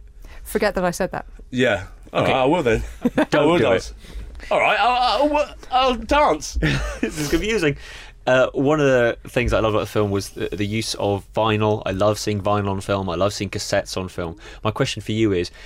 When was the last time you made a mixtape, and do you have a song when you make a mixtape, either for a cassette or uh, or just regular Spotify or whatever, that you keep finding yourself using? I don't remember the last time I made a mixtape, um, but as ever, it would have been for a, a girl. But I, I there's there's lots of songs like that that I listen to time and time again. But I, what's that song? It takes two by Rob Base, and uh, I don't know if you've heard that, but it's it's an amazing kind of old hip hop classic which I listen to a lot. And there's a song "I'll House You" by the J- Jungle Brothers, which I listen to a lot. And whenever I'm asked to come on a radio show and and you know do, put it, you know put a playlist together, it's always that. That's always on there because I also think it's like, how often does that get played out on the radio? Not nearly enough, I'd say. I don't want to reveal too much from the film because there are lots of little moments that you want to just experience the first time. But board games are mm-hmm. part of this, and so is Ian McShane. Was there a pinch yourself moment when you find yourself playing a board game with Ian McShane? Because for me, he's some kind of walking god. Yeah, yeah, uh, he is. I'm just lucky to be here, to be honest, and to to get the chance to work with people like Ian is. There, there's never a day when I don't come in and look at the call sheet and see that Ian's on, or or, or Chris, or Rashida, or you know Jim Broadbent in Hot Fuzz, or Olivia, you know, and uh, or Paddy Considine, Eddie Marsan. It's everything we do. You know, the cast we have is they're always amazing. And uh, I think a lot of the time on that board game, me and Ian spent looking at the board game trying to work out what it was because our art department had made it. They couldn't clear anything, so we had to make one. So it's just the most ridiculous board game in the world. Uh, but he's, you know, that was a really great scene to shoot because it was really long. And it's nice to shoot long scenes as an actor because you feel like you're working, you know, you feel like you're doing some actings there was a scene in World's End when we go we make it to the bowls club at the end you know it's just me and Eddie and Paddy and Simon left and uh, it's like a nine page scene and after the first uh, after the first rehearsal on set Paddy Considine said who's going to want to watch nine minutes of acting and it, it was exactly you know it was right but it was amazing to do like big long scenes with these amazing actors Yeah. and that's what I felt like doing that scene with with Ian. You know, he's a fantastic actor, and he's he's older than you he's older than you imagine, but he looks amazing. You Some- did put him in a 1980s uh, tracksuit, which I got a big hit out, Yeah. kick out of right at the beginning. Yeah, we did. He's got like a uh, Look, he's Rambo. got a Le Coq Sportif uh, tracksuit. But at the weekends and that, I'd say, "What are you doing this weekend?" He said, ah, "I'm off. I'm off to Manchester to see mum and dad." I say, well, "You have a mum and a dad." it's not just someone you know called mum and dad. He didn't just spring fully No, formed he's- from the he has brow got- yeah. Zeus. Carved from rock is how I see Yeah, Ian McShane. He just Hewn. arrived. hewn from living rock. I, I, there's a there's a bit in the film which has stuck with me. At one point, a count says that they're incredibly good at recognizing dog breeds from their silhouettes. yeah. is this an actual skill you have? Please tell me. This Uh, is a skill well, that that whole thing was improvised. Uh, so I improvised all those different things. But yeah, well, because I improvised them, probably yes. My, I think my other favourite one there is African money. I, I, yeah, I'm a kind of geography nerd as well. So I as, like as to- well as a dog breed nerd. yeah, Any particular favourites? dog breeds. Yeah, yeah. Oh, well, I have a border terrier. Uh, as you can probably hear, I've got a cold, so uh, I had him in bed with me last night, Oh. and he, he was really snuggling up. He, has a, he does a weird thing that whenever I sneeze, he has to get up to see if I'm all right. Oh, Which you say, "Oh," but it's kind of annoying. Eventually, I say, "Oh, just just lay down. Don't- I'm fine. I am fine. I'll put you in the upright bath if you like this. Come on. Get in the bath night." I'm just having a vision of the terrier swimming in tiny circles. like a lovely soup. it's like that rest development thing. It's, it's, I call this dog soup. It's like water, but with a smack of dog to it. Oh god. Anyway, Um, Arrested Development makes me think of Parks and Rec, which makes me think of Rashida Jones. So, are you a Parks and Rec fan? Is that how you settled on her at all? No. Yeah, uh, you know, I I like I like Rashida. I've known Rashida for a while, and we have lots of friends in common, and we've bumped into each other before. But I never really, you know, got to hang out with her. And it was we we had a I would say a meeting because it was a meeting, but it we hung out in in some trendy Soho bar, and we met at like five in the afternoon, and we were still there at nine, just gabbing away and, and, and realizing that it was one of those meetings with someone who you just realize they get it and and it's kind of rare, you know. I think when you, you don't have to explain the joke, or you don't get that point where someone says, "What, what do you mean?" And then you explain it, and they say, "Oh, but I thought you, oh, just for, just forget it. I hate you and your belief system." But she just got it, and we just had a laugh, you know. And uh, there was a bunch of other girls, but um, once I won't tell you who they were either. But after I'd met Rashida, I'd, even though I went through with the meetings, my heart wasn't in them. yeah, I can imagine. And and there, I love the blogs, the video blogs, where I got to see you and your your enjoyment of clapperboards. That was I love fun. them. Just gotta bloody love clapperboards. yeah, I mean, it can for me as an actor, it can really lift my performance if if the clapper, if the guy delivering the clap does it with verve and gusto. Um, but it's funny watching people clap. You know, they won't do it in your face if you're like a if you're like a big actress. They do it really quietly. Some people don't like it. Can I tell you a funny story about Rashida? Yes. we went out to have dinner after she'd got the part and stuff and um I think she was here for for rehearsal so I said why don't we meet up let's go and have a nice dinner together and you know toast the film being made and so I got to her hotel at like seven o'clock she said come and meet me at seven o'clock and I was sat in the lobby foyer whatever you want to call it and it was then I looked at, you know, it was like half past seven I'm like gosh she's really late because I'm really early so I was there at ten two. uh, and then I got a text from Rashida saying, "Hey, will you come up to my room a second? And you know, I'm a married man, and Rashida's a beautiful woman, and then there was that twinge of, "Oh no, what? What if I'm off? What if she comes on? Oh no, I don't really know her, and she's really pretty, and you know, I mean." Craziness to even imagine that would happen, and I went and I was really nervous, and I I knocked on her door, and she opened the door to her room, and she had a hairbrush stuck in her hair, and she couldn't get it out. And so the first time I really got to hang out with her, I spent forty minutes p- picking a brush out of her hair, and I knew at that point that I'd kind of fallen for her. Well, it's it's at least you didn't let your wife know.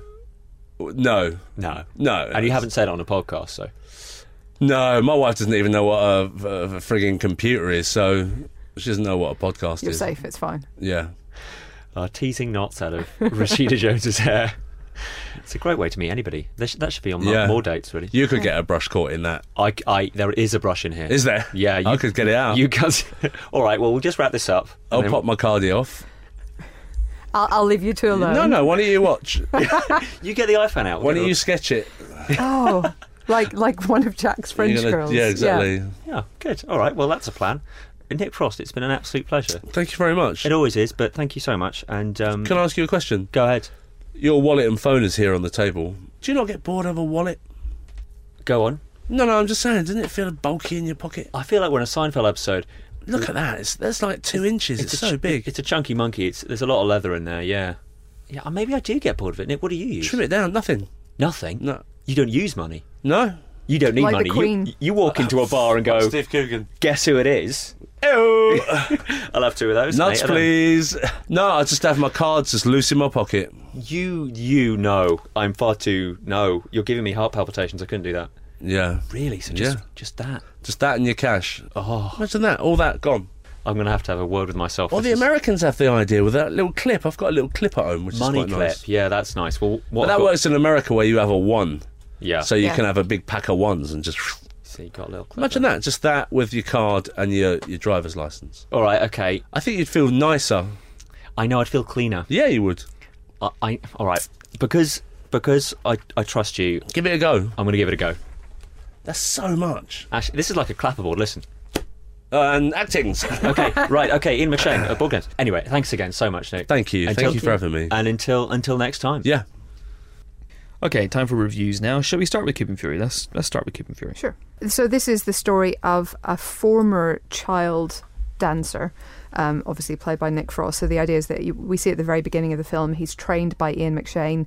He's he's making waves as a teenager, but one day on the way to his competition, dressed in all his finery, um, he is horribly bullied uh, and and kind of just walks away from the whole thing, just gives up on it. Um, and when we meet him as an adult years later, he is he's kind of hemmed in on himself. He's closed off. He's given up on dancing. He's kind of given up, up on life, I think, in a lot of ways. And he's kind of spurred back into action when a new girl joins the company. She's played by Rashida Jones. He you know begins a little bit of a crush on her, and when he finds out that she's into salsa dancing, he decides that he's going to kind of learn again. He's going to start taking it up again and sets off. So, I mean, the director describes this as a kind of a superhero origin story, which it, it sort of is if if your only superpower is is you know rhythm, I guess. But it's it's really quite charming. I mean, Nick Frost is so likable that y- you just root for him whatever is happening, and and that's kind of the case here. I don't know why Kayvan Novak isn't a really, really, really big star. He's in this film and he just walks in. Whenever he's on the screen, he just steals it. He Yeah. just absolutely walks away. The whole the whole film lifts. Everyone's just suddenly on that in the mood for laughter and is, is happier and smiling and all that kind of good stuff. He gets away with something which I didn't think I'd see work, uh, you know, in the, in the 21st century, which is a super camp, uh, frothy, silly character. Which Gay is- man, yeah. yeah. You Yeah. think you think it's something out of the 70s, but he just, you know, refuses to not make you laugh. Yeah, Yeah. and he feels he feels the character with heart, and uh, that's the thing about this movie for me. I mean, whenever it was first announced, I thought, oh, this could be a British Blades of Glory, or you know, something silly and broad, and uh, instead they focused on a different tone, which is quite sincere and it's quite sweet, and the characters have a lot of heart, and you know, it's it's it is. For me, I thought very funny in places, and uh, you're right. Kayvan Novak is uh, it's it's one of those weird things because he was fantastic in Four Lions. He's brilliant in Facejacker and Fonejacker. He's great in this. He's hmm. tall. He's good looking. I don't quite know why Hollywood hasn't picked him up yet because he's he's phenomenal. I compare him to Peter Serafinowicz, who I don't understand why he isn't a really, really big deal. He's Yeah. fantastically funny, great with voices. I just anyway, there you Anyway, go. Yes, but it's it's got great performances as well. Nick Frost is, is, is excellent as a straight man. Very much anchors the whole thing. Yeah. Chris O'Dowd as the malevolent bad guy. He's really horrible in this. Like he's genuinely he's the most horrible I've ever seen Chris O'Dowd be, um, and uh, which was to, to an almost disturbing degree at times. Um, Yeah. I thought if, there, if there's one kind of reservation I have in terms of the cast, it's it's Rory Kinnear, and it's not because he gives gives a bad performance because I don't think he's capable of giving a bad performance, but he's cast as quite a sort of slightly stupid best friend to Nick Frost's character. I, I just I never bought him as stupid because he's a very very smart guy. So, uh, but apart from that, you know, and, and Olivia Colman, I would have liked to have seen more from her character because she's always always fantastic. She's wonderful. She is so so sweet and lovely. I, I love her. Her character is such a lot of fun. She plays a kind of tiki girl at a at a themed bar, and she's just uh, very easy to love. One thing I would say about this film is that it does have. It is sweet, and I'd say recommend it to your mum and dad type thing, but it isn't afraid of doing jokes where they list four different very graphic ways of expressing the idea of semen.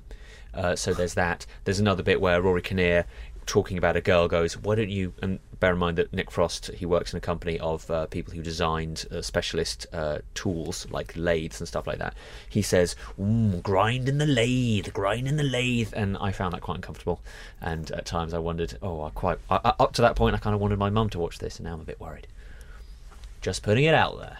You never know. You never know, though. Uh, yeah, we give it a three stars. I mean, it does have some problems. It's slightly patchy, but uh, generally, I quite liked its heart, and I thought it was very funny. So It's very sweet. yeah, very very sweet indeed. Three stars for Cuban Fury, uh, and now it's time for the Lego Movie, in which a nondescript yellow guy Emmett is chosen to go on a quest to save the world of Lego and prove that everything is awesome. Is everything awesome? I love this film. I say the Oh film. wow! wow, Is there a dissenter? Have you seen it? I can't comment on this film because I haven't seen it, but I'm the I'm the resident Office Lego hater, if only because every trailer for this left me absolutely cold. Didn't crack a smile. But you are an didn't enemy laugh. of comedy, an enemy of fun. I am an enemy of fun. I think what this is is that if you don't find something funny, you don't go and see it, and that's what trailers are for. And it's worked for you, and it's worked for me. so very insightful. It's all great, isn't it? Everything is awesome. It, it, Yay. it, it's it was extraordinary to me how many people went to see Anchorman 2 hating the first one. And then came out of it going, that was that was rubbish, wasn't it? It's Well, like, you well, saw the trailer. your, your mind was made up before you went in. Why would you even go and see it? You're stupid. Anyway, this film, I love it. That said, with things that I love, I'm aware of its faults. I actually walked out this film. I was looking forward to it so much. I love Phil Lord and Chris Miller, who obviously brought us 21 Jump Street. They're going to bring us 22 Jump Street. They brought us Cloudy with a Chance of Meatballs. I love their comic sensibility. They're very zippy and fun and full of energy and just likable, lovely guys. Uh, I've interviewed them a couple of times and I do like them a lot. So I was in the tank for this film. I was ready to love it. And I did, but few things. Few things that kind of niggle with me. To set the scene here, this came out in America last week and it is made in its weekend 69 million. It was expecting 40 million i.e., that would be good. But huge word of mouth, great reviews, people heralding it, class, you know, just casually as a masterpiece, have just gone, it's the best, and it just ran away with the box office. Behind it was Monuments Men with about 20, 22 million. Uh, so it's doing really well over there, and I think a lot of people are going to walk into this film thinking it is the best thing you'll ever see. I would say some people will walk out and go, well, that isn't quite what I was expecting. It is a surprisingly clever, surprisingly heartfelt, complicated film that it isn't just what you'd expect, right? Lego movie, character called Emmett meets a bunch of other different people. Uh, a girl called Wildstyle, played by Elizabeth Banks, who's ninja style, graffiti artist, crazy character. Then you've got Morgan Freeman as a space wizard who can't see but's very wise. And, you- you know, you can kind of see this is going to be a little romp. And it is, but there's a lot of complications in there, and it will make you think, and it will, it will, there are twists in this film. Well, basically, what it is is it's set in a world that uh, that about utter conformity, isn't it? It's, it's over it's overseen by this man called uh, President Business All Lord Business, or yeah. Lord Business, played by Will Ferrell, uh, and Lego Society, the, the society that Emma grows up in, is all about following rules and following instructions. And Yeah. Emmett, played voiced brilliantly by Chris Pratt, So who good. is just amazing. Is uh, a guy who just happily follows along these rules without thinking, without Yeah. questioning anything. And then Wildstyle comes into his life because he is uh, revealed at some point as the chosen one. who Yes, he will- finds a special brick, Yeah. and this special brick is a super MacGuffin, uh, which means that he, because he found it, is this chosen one. But he is just a guy, and he follows the instructions page one, page two, page three, page four. Uh, the first half hour of this film. I would describe it as uh, a flying saucer, fried eggs, and cherry cola bottle milkshake. It is mainlining sherbet. It is so much fun. It is a jolt to the system, and you will have the worst slash best sugar crash after watching this film. In the second act, it gets a bit thinky. In the third act, it picks it up again. Uh, the music is so much fun. The song that you'll have in your head is "Everything Is Awesome," which is done uh, by the uh, Lonely Island and Tegan and Sara. I'm, I'm writing, I'm updating my feature on um, movie Earworms just because this is that catchy As It we've been really singing it is. in the office all week. Yeah. all week. And There it's is got, also an unplugged version over the credits. Do stay for the credits for that. oh, And do stay for the credits for um, a uh, a song by Will Arnett, who plays Lego Batman in this, Hmm. uh, which is extraordinary. You know, Batman has recorded a single, and it is just amazing. I have to say, as a bit of a Batman skeptic, Yes, he is my definitive Batman. I agree. I said on Twitter this week, he's the he is the greatest of all screen Batman. He is. He really Uh, is. I, Just I think he's another one of those people why I don't understand why he isn't huge as well. I think Will Arnett is fantastic, and I don't know why he isn't as big, say, as his Arrested Development co-star uh, Jason Bateman. There are also great cameos as well as the twi- as well yeah. as the twists I'm talking about. It has different worlds as well as this kind of city bustling townscape that Emmett's part of. There's the Wild West, which is possibly my favourite section of the whole film. There's a bit where if you played the game, the Lego games, you press a button when you've collected all the things that you need to collect to assemble something, and you press B or whatever if you're on an Xbox controller, and it just goes a little bit like a friendlier version of the robots transforming in Transformers, and then the thing is created. This happens maybe 20, 30, 40, 50 times in the film, and when it does happen, it just fills you with this undefinable rush. And there's a bit in the Wild West section where they create this uh, sleigh, uh, and it's being ridden uh, at the front instead of huskies, it's pigs and you meet the pigs, and they're all those plastic one brick pigs, and they just go oink, oink, oink, oink, oink. But then suddenly, at the end of this creation, because these people are master builders and their special abilities, the ability to create anything out of anything, they can break conformity and do something special. They line up all the pigs in one go, 12, and all six, six and six, side by side, all go at once, and they go oink, and I just lost it. Lost it. I found it so funny. I couldn't. I just couldn't help myself. It is a film that has so much detail in these individual stop motion looking, but not actually made with stop motion CGI scenes that you can't pick up all the detail. I think some of it is they they, they did have le- real Lego bricks that they sort of They shot did- and used. They do in the credits. Uh, yeah, I think they had some for the film as well. They decided against it. Okay.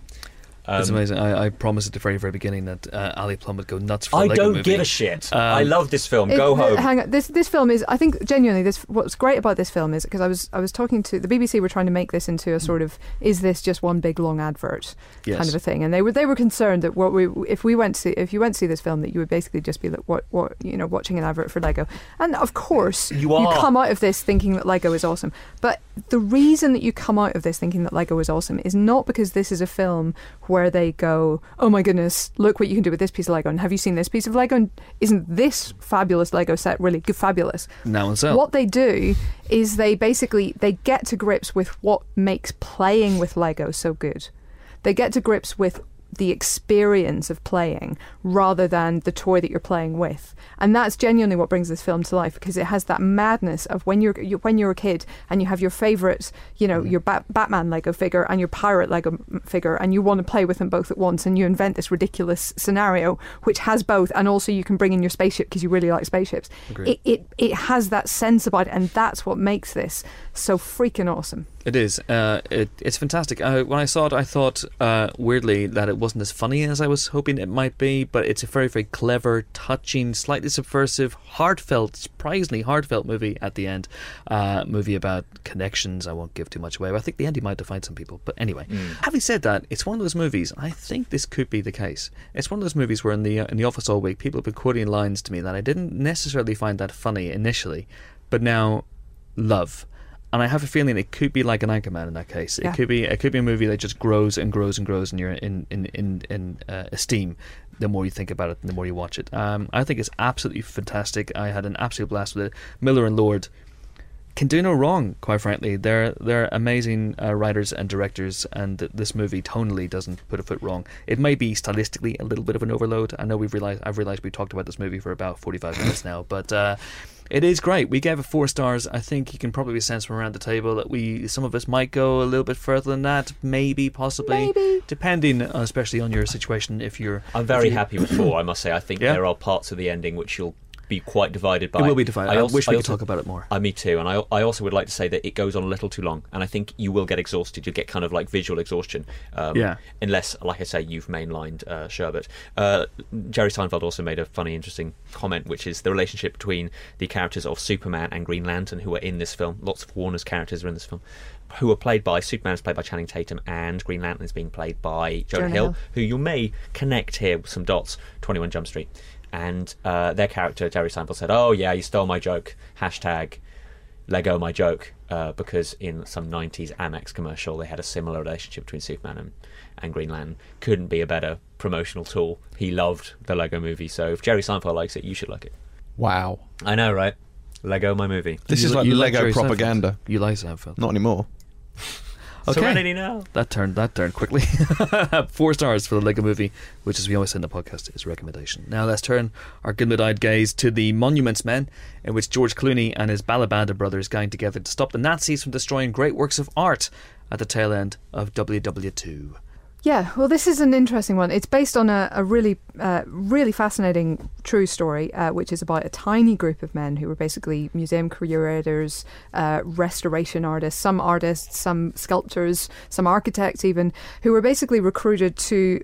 It was, it was partly a public relations exercise and partly a very, very sincere attempt to protect what should be protected at the end of the war. So it was basically to ensure that the Allies, as they moved forward, wouldn't, you know, destroy any sites of, of massive cultural significance because there was still a kind of a propaganda war going on with the Nazis. It was also just to protect the culture. You know, the, um, George Clooney's character here, who's based on on the real kind of motivating figure behind this, basically says he is trying to wipe out the culture of the countries that he has conquered and, and replace it with his own Third Reich that will stand for a thousand years w- w- by beating it, beating him isn't enough. We have to also save our history and save our culture. So these guys basically went along. They tried to persuade their own troops not to, for example, destroy sites of cultural his, uh, significance if the Nazis were hiding in them. But more important, as the war came to an end, was their job in trying to to race really to recover and find uh, artifacts and art that the Nazis had stolen and get it back. So basically, that's what all of them are doing. Um, it's kind of a men on a mission movie.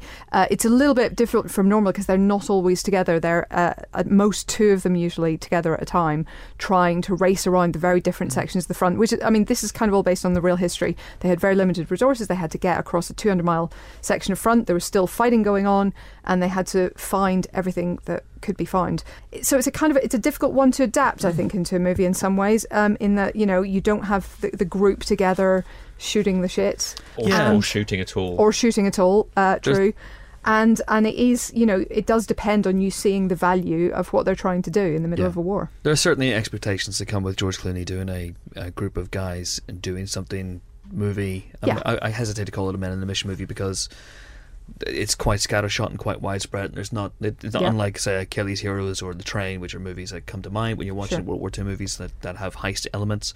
Uh, there isn't one concentrated mission. There isn't one concentrated thing that they need to do. There is and there isn't. There isn't. They, they focus on a couple of particular pieces of art just to give it a little bit of a, no a drive. There's no yeah. momentum here, really. Uh, I can see why we gave this film two stars, and I can absolutely see why a lot of people have been disappointed with it. It did okay in the states, opened to 22 million in the states, and I think it'll do well in terms of word of mouth. Uh, having said that, I can see why we gave it two stars, but because it's quite unfocused, it, but in its, in its commitment to telling a true story, it loses cinematic momentum I think that's true. and uh, that's a bit of a demerit for it. You don't really get a sense of chemistry from the from the from the team. Ha- having said that, I quite enjoyed it. It's quite a laid back film. It's quite a it, it's a film that knows what it wants to be. It just isn't necessarily what you may have wanted it to be. Yeah, I, th- I think that that's kind of how I feel as well. It's um, it's a film that is uh, it, it sometimes does this sort of tell tell don't show. There are several speeches explaining what the Monuments Men are trying to do instead of just kind of showing us what they're trying to do. And I think it it rests on the laurels of its cast to quite an extent rather than giving everybody necessarily a scene to shine. And it is, I mean, it's a fantastic cast. You've got I don't think we've even mentioned that Jean Dujardin is in there. You know, Cate Blanchett's in there. She's playing a character expressly and repeatedly described in the book as dowdy and frumpy. Uh, so you know. Hollywood, but uh, but you know, I, I, I was just really interested in it. But it does feel it feels really old fashioned. It feels like this could have been made in the fifties. Yeah. You know, it, it doesn't have the pace of a modern film. Let me be a bit more two stars about this. I watched this just a couple of days ago, and I cannot stop thinking about different things that I thought were really, really weird that they did. This is a movie where you see different people go go to different areas and unpack boxes and go, oh my god, it's this thing. And I'm not an art specialist. I don't know much about art. There were two things that you've mentioned or, or alluded to where you are explained, like you, it's explained to you. This is a sculpture, which is a really big deal, and this is an ornate series of paintings above uh, above an altar. That's that's a big deal. But some of the other stuff, you're just going, wow, that's a painting, which obviously has been made by the props department. And there's another one. I spent maybe two hours after the film that lasted two hours, which is a movie about unpacking boxes, unpacking this film because there was so much in there that I just went, why did they do that? It, at the ending, it has two walk into the lights, two, not one but two. This is a movie where they explain we're doing this for the art. We're going to risk our lives for the art. They say the phrase or words along the lines of "We're doing this for the art. We're risking our lives for the art." They say repeatedly, "Is a human life is a piece of art worth a life?" About thirty times. It is astonishing how often they beat that drum.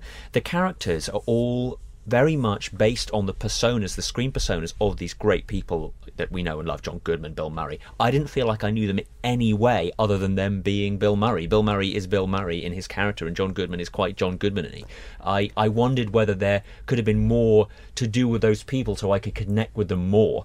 And I love all of them, so they get away with it. But and the other thing, this is a movie about masterpieces, but and here's the line: it feels like it descends into a series of sketches uh, where you have a character on a landmine and they deal with that problem. A character gets a record from his family back home, which you don't see, which is a sensible decision, and his emotional reaction to that. It's very bitty, very choppy, and there are certain characters where you go, well, what has he been doing? But I- that's always the nature of a sort of an ensemble piece. I think, generally speaking, all you get are moments of each character. When you have this many characters to follow, and if, in particular when they are scattered as widely as this group are. Now, you're right that, that you know that is not inherently cinematic when they're not all together. But of course, all you're going to get are sketches and moments, and you just have to. It, it, the question is whether it works from the sketches and moments. Now, obviously, for you, it didn't. No. But I think f- it, it works as well as many other films in, in terms of the characters. I think it's just uh, in terms of the pace and the and the storytelling, it isn't quite there. I enjoyed spending time with these guys. Yeah. Uh, it's great spending time with George Clooney. Bill Murray doesn't get anything to do in this film, uh, but there is one great scene with uh, Bob Balaban, Bill Murray, and uh, a Nazi soldier at a dinner table, which I thought was was fantastic. Um, and you know, this movie is a Sunday afternoon stroll. It it it's not that challenging. It's it's just nice to spend time with them, uh, and it reminds me in that, in that way. It has the same sort of vibe, and this is a weird comparison, but Last Vegas, which was another movie aimed at the Blue Rinse Brigade, and let's be frank, it is, uh, and it's just a pleasant piece of entertainment. It has actually it has something fairly important to say, and it, yes, it may say it repeatedly. But I quite, I quite admired it. I quite enjoyed it. I quite enjoyed, I quite enjoyed uh, George Clooney and Grant Heslov, who's his writer and producer, par- uh, producing partner. I quite enjoyed the fact that they, right from the off, they went, "This is not the movie that you think it's going to be. This is not Ocean's Eleven in World War Two. This is not a caper film. We're going to to tackle occasionally head on the fact that World War Two, even towards the end, as the Germans were running away, was a nasty, despicable business. Sorry, there's a moment near the end where I think it's Matt Damon's character picks up, uncovers a, a case of gold, gold pieces, and they realise that it's teeth, gold teeth, and gold fillings from teeth that were taken from, presumably you're presuming Jews in, in concentration camps. And just little moments like that, you kind of feel, well, this isn't glib, this isn't throwaway, this isn't something that would be uh, in an oceans uh, oceans movie. Uh, and that sort of focus and that commitment is something that I got I quite admired in it. And uh, judging from the audience uh, I saw it with, I think uh, it'll play well with the older set. Yeah. Having said that, having said that, I'm a defender of it. Helen's a defender of it. You're not, Ali, and the official. Um, and I know a lot of people in the office aren't. Uh, if we brought the likes of Dan Jolin, who wrote the review, into the office, he would eviscerate it. So, two stars for the Monuments Men. It's not a recommendation, but I'm saying if you catch it on TV one day, you catch it on DVD, you sit down, maybe watch it with your dad. It's a nice Sunday afternoon movie. Yeah, and I would also say, in defence of my rant, I was really, really, really looking forward to this film. And when Chris pointed out to me that this has been delayed from the Oscar season and hasn't been getting that many early reviews, uh, I, I was, I was somewhat crushed. So allow that to colour what I was saying. Absolutely. Um, two stars for the Monuments Men. And let's round off with what could be, maybe, possibly the Lego movie might beg to differ the best film of the week, which is Spike Jonze's Her, in which Joaquin Phoenix falls in love with an operating system voiced by Scarlett Johansson. We've all been there. We have. We've all done it. So what do we ma- make of this? I may have given it away, but we quite liked it. Yeah, it's it's sort of glibly dubbed the Siri movie, which is slightly reductive, but it's the story of, uh, of Theodore Twombly, uh, played very well by Joaquin Phoenix, who's uh, Helen's shaking her head at me as Just I the speak. name. It's so stupid. Nothing wrong with Theodore Twombly. Helen O'Hara. It's a lot. I'm so, the two do not compare. I did call up Spike Jonze on this in the interview in the last week's podcast, which was a lot of fun. I just went, Theodore Twombly, what didn't make the cut? Bingly bat wingly bong. I don't. What To be wasn't? fair, you were saying this to a man called Spike Jonze It's with a true. said. Yeah, I'm fully aware. And I'm called Ali Plumb. I just think that Theodore Twombly is beyond the pale. But you're not called Ali B. Plumbly, are you? Well, Well, are you? Only only to those of us who love Yeah, you haven't seen my birth certificate. Yeah. Anyway, Theodore, as we shall call him from now on, uh, writes uh, beautiful handwritten cards for people, and I couldn't work out whether this was quite a sort of a, a, a- sort of cutesy thing or whether it was deeply, deeply cynical.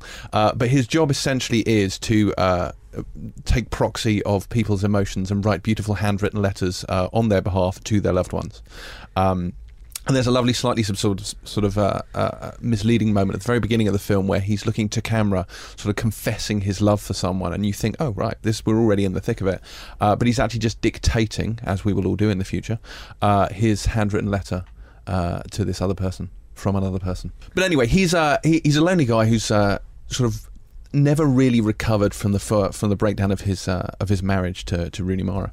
Uh, he's a very sort of sensitive, very sort of soulful, frankly suffering from depression kind of figure with an unfortunate moustache and very high waisted trousers. I don't know if anyone noticed that. Simon It's a weird fashion in the near future. Um, and essentially, it's in a world, as I say, it's set slightly future LA, where everyone is even more obsessed with their technology than than people are these days. Uh, he speaks to his computer, he speaks to his phone. You know, he has all of his emails read back to him. It's it's very people are very plugged into their technology, um, and he installs this new operating system which he sees advertised in a shopping mall, and essentially it's this one OS. Uh, and it's uh, an AI self-aware operating system. So essentially, if, if Windows could uh, could talk to you, this is what it would say. Uh, it's voiced very very well by Scarlett Johansson, um, who does have the sexiest voice I think of anyone in Hollywood. Just stunning. Well, yeah, that's only because I'm not in Hollywood. Well, yes, obviously, Annie. Uh, but really, but also she puts a lot of emotion into it. It would be very, very easy for her to to to have trod a different line with this. I mean, this this film it, it strikes a balance, I think, between a cynical satire of sort of man's attachments to technology and alienation from actual people. I think there's touches of that, but it doesn't go down that route. And this relationship between the two of them grows. And I think what's interesting about this is it's not, uh, hey, he's in love with his computer. What a freak! Um, it's generally accepted, and like his friend uh, Amy Adams is quite sort of charmed by this relationship he's built up. No one really thinks he's weird, apart from his ex-wife. Um, Chris Pratt, who's another one of his friends, double dates. Yes, You know, so he and his girlfriend go out with uh, Samantha, the, the operating system, and Theodore. and the waist on his trousers is absolutely obscene. Oh, but the less said yeah. about that, the better. That's a wonderful scene, actually, a sort of double date picnic when it's him and his girlfriend and uh, Mr. Twombly uh, and his phone, essentially.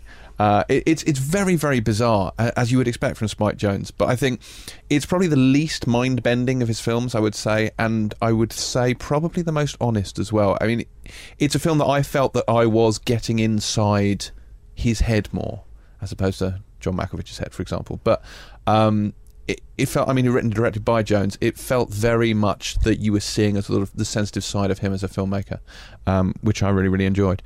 Um, there's also a lot of funny stuff in it. I particularly enjoy. Uh, uh, there's a phone sex sequence uh, between uh, Joaquin Phoenix and actually Kristen Wiig, who plays a sexy kitten in it. Someone he picks out, and it's just absolutely, yeah, it's hilarious. I can't, I, I won't spoil it for anyone, but Well, it's, but it's Joaquin mental. Phoenix has a, I know it's a, a skew romantic lead, an Yeah. off-kilter romantic lead, but this is a man. I see him in a movie, my bowels tighten up because I'm sure he's about to fist fight someone at some point, uh, or yell at someone, or be really, really intense. He's the world's most intense person. He is. How does he play a, a romantic lead? very softly, very sensitively. He's a very sort of frail, fragile character. It's, it's quite it's quite surprising from him. I think he's really well cast in this role. I don't think the same can be said of everyone else. I think Olivia Wilde is is weirdly miscast as a sort of an unlovable, insecure woman who can't get a man to call her back.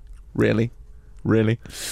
um, you're kidding me. Uh, and Amy Adams, who is very good as the best friend, although they do seem to think that giving her a slightly sort of bed hair and no makeup makes her weirdly frumpy, which isn't the case. It, I think that yeah, the casting of the women generally is uh, the real women, I should say, generally is is very very odd. Uh, Rooney Mara as the ex-wife. There are repeated mentions of the two of them, quote unquote, growing up together, and it's like, hmm. well, well, Joaquin Phoenix has a good ten years on her and looks it, and and so it just that didn't ring true. It felt weird. It's mm. like, well, you didn't grow up together. Clearly, she's way younger than you are, and in fact, in the film, she's a lot more mature, and she's the only one really to call him out on the weirdness of dating an operating system rather than than a human being. I, I think the film is very well made. I think it it's really interesting. I think it's incredibly plausible in terms of where we're going with technology. But I had real trouble seeing Theodore as in any way kind of sympathetic because you know he he's kind of falling in love with a character who is designed to help him, and that seems massively cynical It's and messed and up, isn't it? When you think about it, it's it is quite it is twisted. Someone whose job is to remind you at eight o'clock you get up. It's like super mum, your butler. like it's all kinds of messed up. It, it is the the crutch of all crutches. Yeah. What am I thinking? You're thinking this. Okay, I'm thinking this. It is so weird. How can you have a relationship who with someone whose job is to serve you? I Yeah. don't feel that came across in the film. I think the relationship he has with the computer is less subservient than obviously it would seem on paper. And I think it's more about him just desperately trying to find some kind of connection. He's completely adrift. He's completely emotionally shattered. And actually, I found it very touching. And you used that phrase. Uh, you thought that Scarlett Johansson was the AI equivalent of the of the manic pixie dream girl, didn't you? Oh God, yes. well, she kind of is. I mean, you know, even even at, at, fairly early on, she's the sort of oh, I take wonder in life. You know, just, just shut up.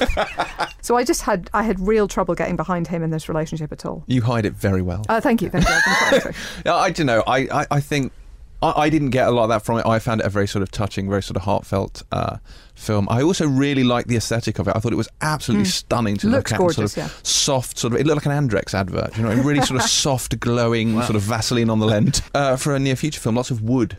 The use of wood was quite uh, quite prominent, and, and everything was quite lo-fi. It wasn't sort of hard edges and sharp chromey. It didn't look like the Apple Store, is what I'm saying. Uh, it looked a little bit more like the Laura Ashley catalogue. Um, Okay, At least the um, IKEA catalogue. I mean, perhaps. you know. That's a recommendation. Four stars for her. That Um, said, that said, and I'm going to say one more thing. Oh, oh, really? Loved it, really loved it. Definitely four stars. I am baffled that it is in the running for best movie though at the Oscars. Absolutely baffled by that. It seems a very unlikely choice for that.